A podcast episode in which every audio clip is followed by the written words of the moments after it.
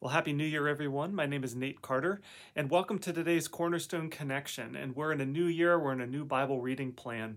And uh, each day we're going to bring to you uh, just some thoughts from uh, either the Old Testament passage or the New Testament passage for the day.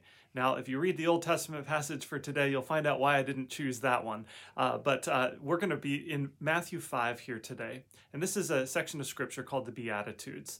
Now, as I just share a couple of thoughts about this, I do want to say, just uh, as a caveat, that uh, Pastor Andy here at Cornerstone did a fantastic sermon series on the Beatitudes, uh, and it's just I'm just going to scratch the surface of some of the things that that he shared over several weeks. If you want to go back and listen to that, uh, it's uh, you can be fi- find it at cornerstonemarshfield.com in the messages section, and it started on September 20th, 2020, uh, and so I encourage you to do that if you want a refresher. But, but I want to read to you the Beatitudes, these blessings that Jesus talks about in Matthew 5, starting with verse 3, and then just to share a couple of overarching thoughts. I want you to just be listening. What are the overarching themes that Jesus is describing as he talks about his kingdom? God blesses those who are poor and realize their need for him, for the kingdom of heaven is theirs. God blesses those who mourn, for they will be comforted. God blesses those who are humble, for they will inherit the whole earth. God blesses those who hunger and thirst for justice, for they will be satisfied. God blesses those who are merciful, for they will be shown mercy. God blesses those whose hearts are pure, for they will see God. God blesses those who work for peace, for they will be called the children of God. God blesses those who are persecuted for doing right for the kingdom of heaven is theirs. God blesses you when people mock you and persecute you and lie about you and say all sorts of evil things against you because you are my followers. Be happy about it. Be very glad, for a great reward awaits you in heaven. And remember, the ancient prophets were persecuted in the same way.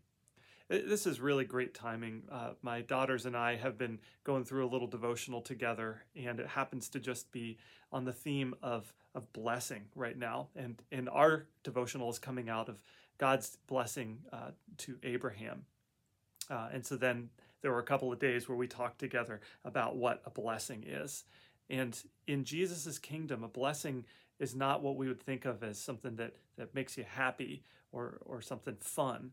You know, these these things, you know, the poor, the, those who mourn, those who are humble, you know, th- th- that doesn't sound fun. Why would I why would I want that, let alone call it a blessing? Well, here's some of the things that I see as overarching themes in the Beatitudes. Uh, first of all, it's the theme of dependence.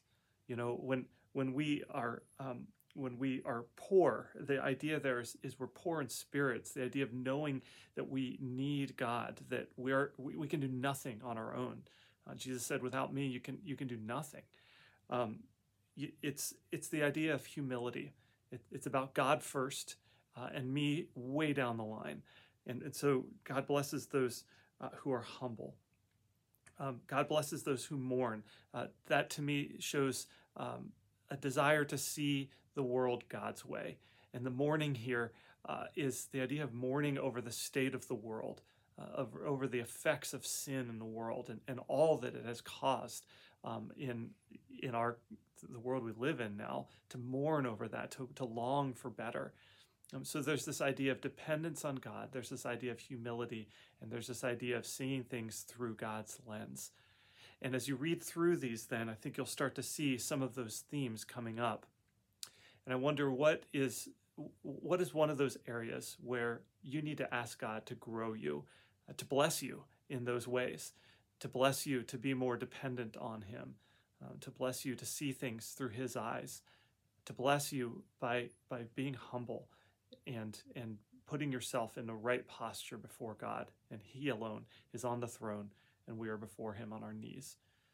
I encourage you as this uh, connection ends to take a few moments with the Lord, maybe ask Him how He wants to bless you in one of those ways, uh, and then to ask Him to do that and to look for ways where you can show uh, that you're you're going to be part of God's kingdom and not the kingdom of this world. Doesn't seem like blessing, but in the end, it very much is. God's way is the best way. So be encouraged by that today. We'll see you next time on the Cornerstone Connection.